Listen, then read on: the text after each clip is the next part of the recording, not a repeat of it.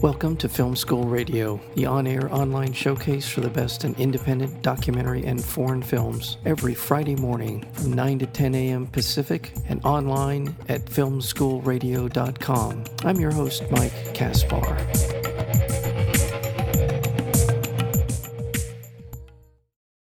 On a cold night in February of 2018, police enter a home in a Slovakian village and find a bloody crime scene.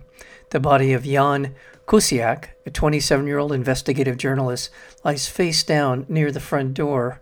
In the kitchen is his fiancée, Martina Kušnírová. The killing of this young couple sets off a firestorm in Slovakia. Police investigations lead nowhere until someone steps forward with a leak that reveals the corruption at the highest levels of government. The film is called The Killing of a Journalist, and we're joined today by the director, Matt Sarnecki. Matt, welcome to Film School Radio. Thanks for having me. Thank you. And this is such a compelling story. It has all the intrigue, all of the machinations of a spy story, except that it's all true. Let's talk about how you got involved in what we now know as this wonderful documentary film, The Killing of a Journalist. Uh, well, it's a little bit of a long story. Well, first of all, in uh, my previous film was about the murder of journalist Pavel Sheremet in Kiev, Ukraine in 2016.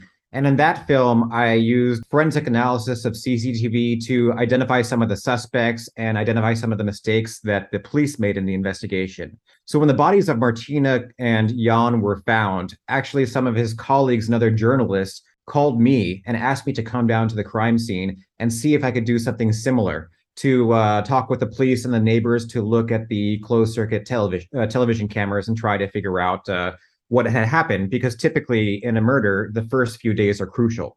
So i went down there and the police were not very cooperative i'm not surprising. And uh, the neighbors and the local authorities wouldn't give us any of the cctv so it was kind of a, a non-starter. But at the same time i met one of jan kuciak's best friends. Her name is uh, eva kubayonova and she later became an investigative journalist working with the protagonist of the film, the journalist Pavla Holcová.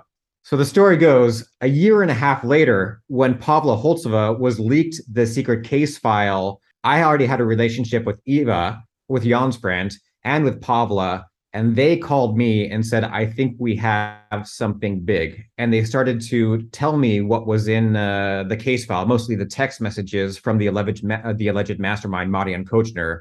And i went to prague czech republic to take a look at these messages and i realized at that point um, we really had an opportunity not to tell just the story of the murder but put the murder in the context of this uh, corrupt captured state and tell these stories together and I felt that was a way that we could make a really compelling and important documentary. So that's the long road of uh, getting there. I mean, it's more of the documentary came, it's cliche to say, but the documentary came to me more than uh, I sought it out.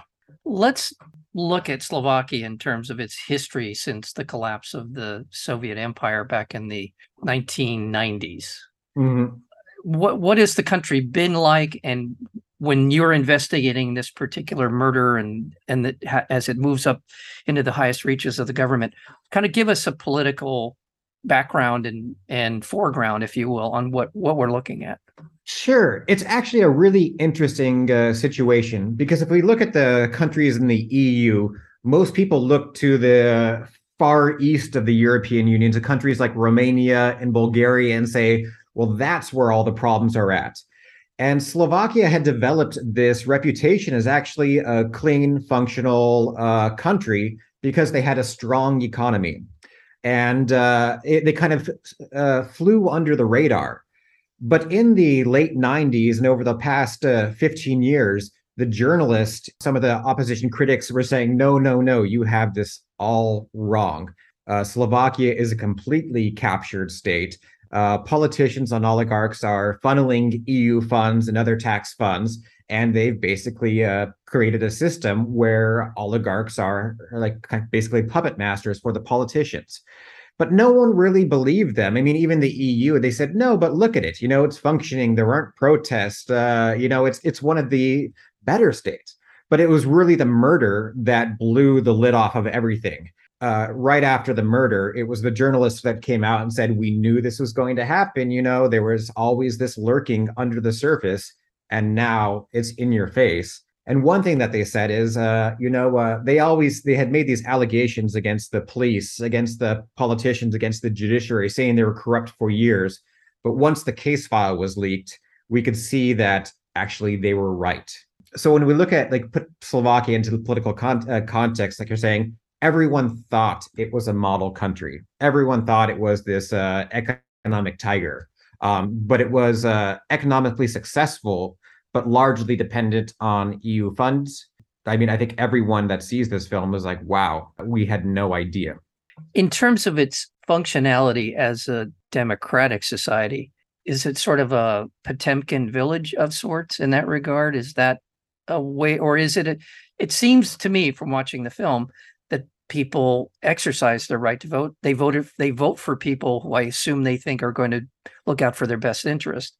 Is it, but you're describing a very corrupt sort of behind well, the, scenes. Is, uh, a corrupt state doesn't necessarily mean that the state is not going to function. Right. I mean, it's it's not it's I, I, it's this film is not just about Slovakia. I mean, you could look at other countries in the region like Hungary, Romania, yeah, uh, Serbia where they uh, are certainly functional, but they have a large degree of corruption. A lot of people, even now, and you can even say in the United States, they want stability. Yeah. If these countries can provide a stable lifestyle, that that's attractive. And this is something that you don't know, and it's something that's happened recently. But the the former prime minister, kind of one of the bad guys who who who fell uh, during the protest, and the prime minister which uh, succeeded him. Now they are polling one and two respectively. And there's a very good chance that they could come back to power. And for a lot of Slovaks, that's very, very disheartening. You know, the former prime minister has been charged with running a, for forming an organized criminal group. And yeah. yet he's one of the most powerful politicians and may come back to power in the next elections. That does sound eerily familiar and uh, exactly uh, yeah you know uh, uh, people like to say this is so different from the united states and they are completely different stories but we do have i mean if you look at uh, you know oligarchs running the uh, media in central and eastern europe we have jeff bezos who owns the washington post yeah. We have Elon Musk, who now owns Twitter. I mean, you do have these people that are very high wealth and very influential and are using their money to uh, uh, you know affect the way that we get our information. Yeah, I don't want to go on a, a rant. yeah, I don't. I don't. I'm, I'm really, I'm holding back here. I, but I do think that what you said is true. Is that people have become inordinately fearful, and they crave. Apparently, a lot of people now crave security over all else. Certainly. Whether and that is that is something that we need to address and we need to have a better functioning democracy which that's another thing too. But let's talk about jan kuciak the journalist who's referred to in the title the killing of a journalist and how his murder factors into this much bigger broader story. Well, he, he worked for a news outlet called Aktuality.sk, which is one, if not the most uh, popular or important news portals in Slovakia, and he was part of the investigative journalism department. He wasn't uh, one of the guys or the girls that you know was uh, you know out there in front of the camera uh, like some of the other journalists. He had a kind of a low profile. He was very humble and he wasn't doing the flashy work. He was doing the numbers work. He was going through public records and uh, pointing to this isn't right. This isn't right. Look at these numbers. What's going on? And he uh, was largely focused on something called VAT fraud, which you wouldn't be familiar with in the United States because you don't have VAT. But let's just say it's, it's a certain form of tax fraud. He wrote primarily about uh, high level politicians and the oligarch Marian Kočner, who was later accused of uh, ordering his murder. Was that story getting traction with people? Were they paying attention to it? because it got the attention of the people in power to some it, extent. Got, but was it resonating with people? I would say that people kind of assumed there was a degree of corruption within these oligarchs and this, uh, especially Marian Kočner.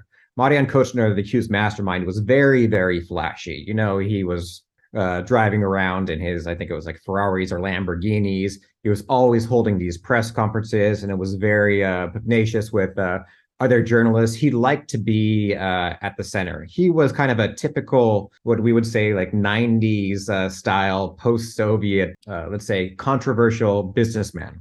He wasn't even like the top oligarch, but he was just very, very in your face. And he had problems with Jan, of course. Uh, there's the famous uh, phone call between Jan and Kočner where he threatens to dig up uh, information on his family. But still, no one really expected that in 2018 you would have a murder inside of the European Union. So even though everyone you know knew the level of corruption, it's just you you don't murder a journalist. That's uh, going too far.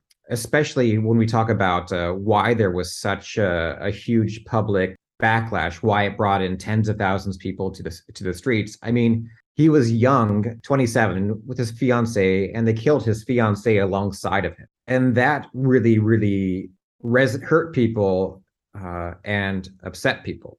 And uh, you know, this was at the same time there was an unfinished article which he was writing with our protagonist that connected the former prime minister with the Italian mafia. And people just said, this has gone too far. One interesting thing that's not in the film, and some people say maybe nothing would have happened if the assassination had been executed properly.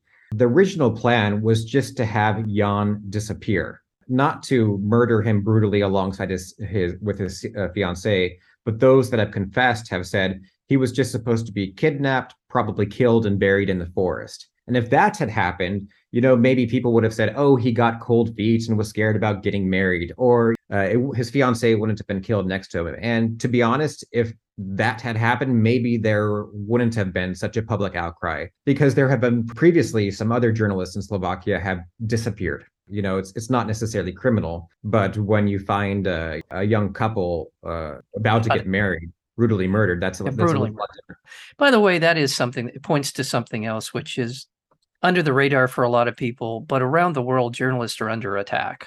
There yeah. has been a slew of journalists over the last i'll say 10 years that have yes particularly in Mexico and South America, Central America, but around the world, journalists are being killed on a yeah. fairly regular basis now. And it's something that we've gotten used to, I think, or some countries have gotten used to the idea. And it, it strikes at the very heart and soul of our ability to function as a democratic society.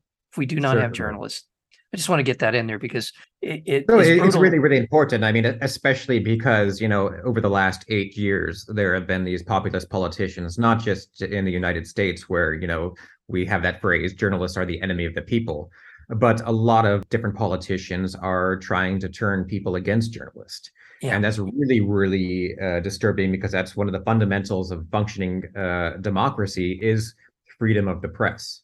And it's the first thing that Vladimir, I mean, what, what did Vladimir Putin do to prepare his country for war? Criminalize the free press. Right. Um, and when we see other, uh, let's say, democratic countries slowly uh, going in the same direction, that's really, really uh, terrifying, at least from my point of view.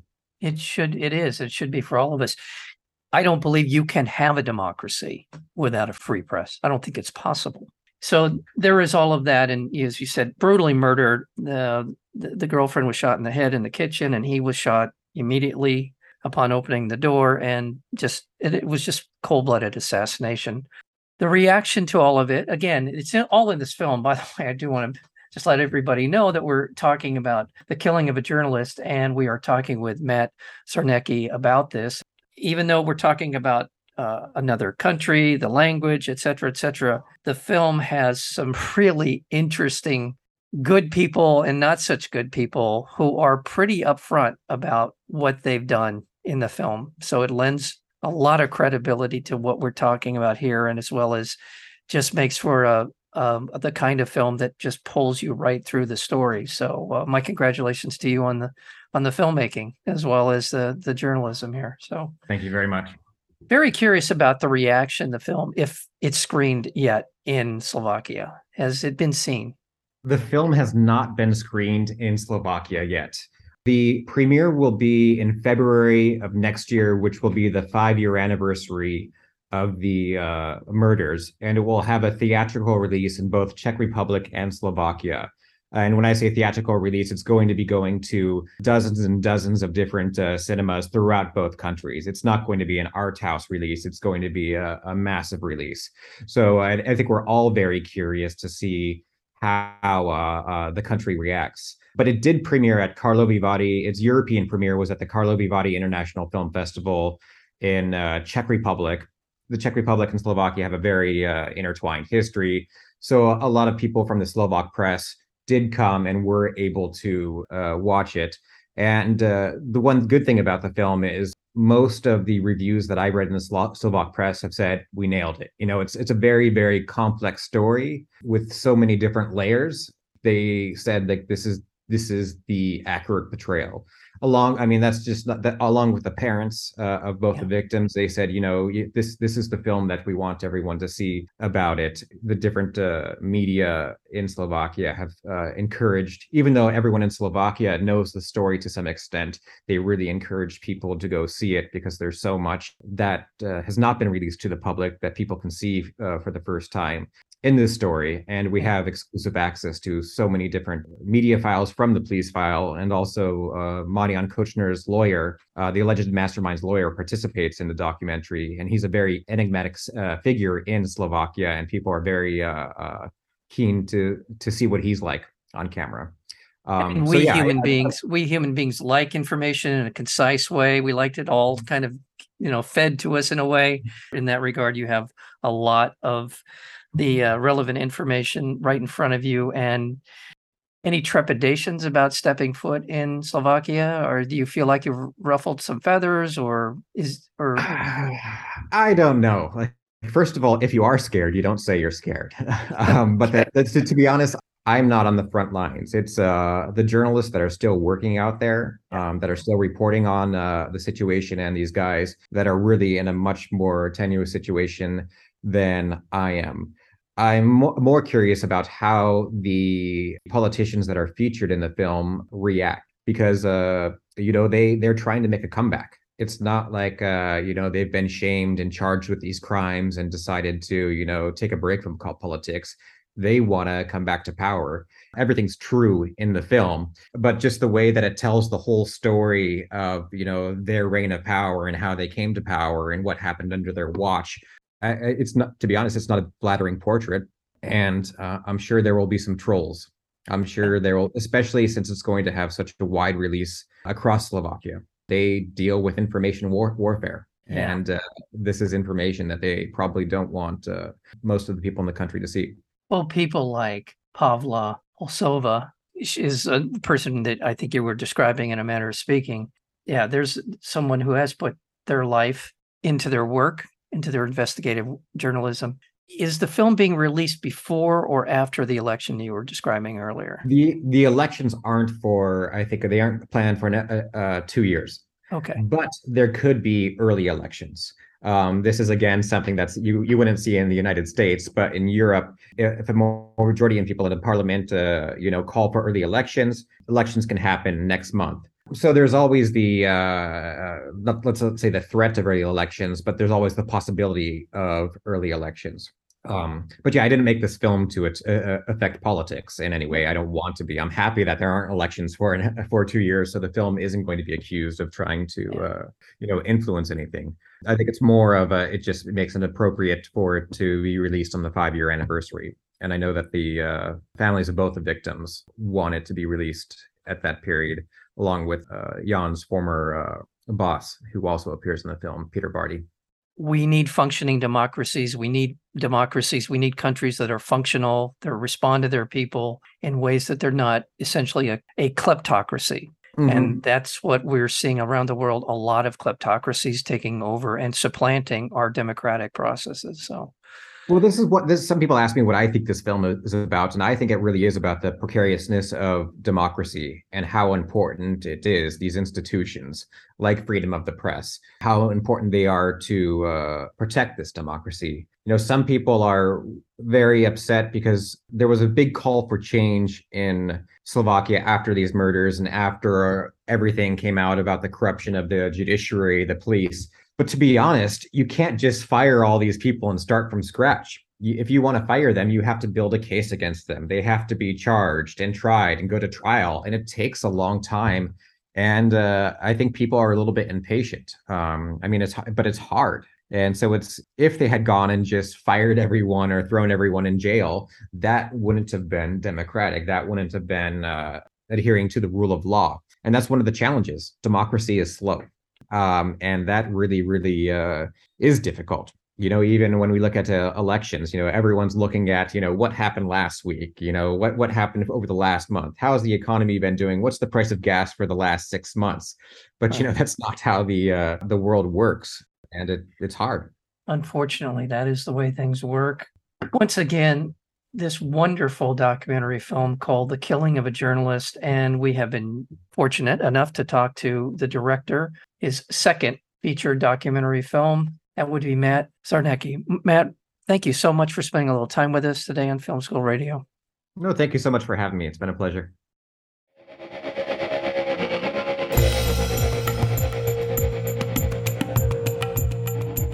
You've been listening to Film School Radio, the on air online showcase for the best in independent documentary and foreign films. You can find out more about the program at filmschoolradio.com. I'm your host, Mike Kaspar. Thank you for tuning in, and we'll see you next week with another edition of Film School Radio.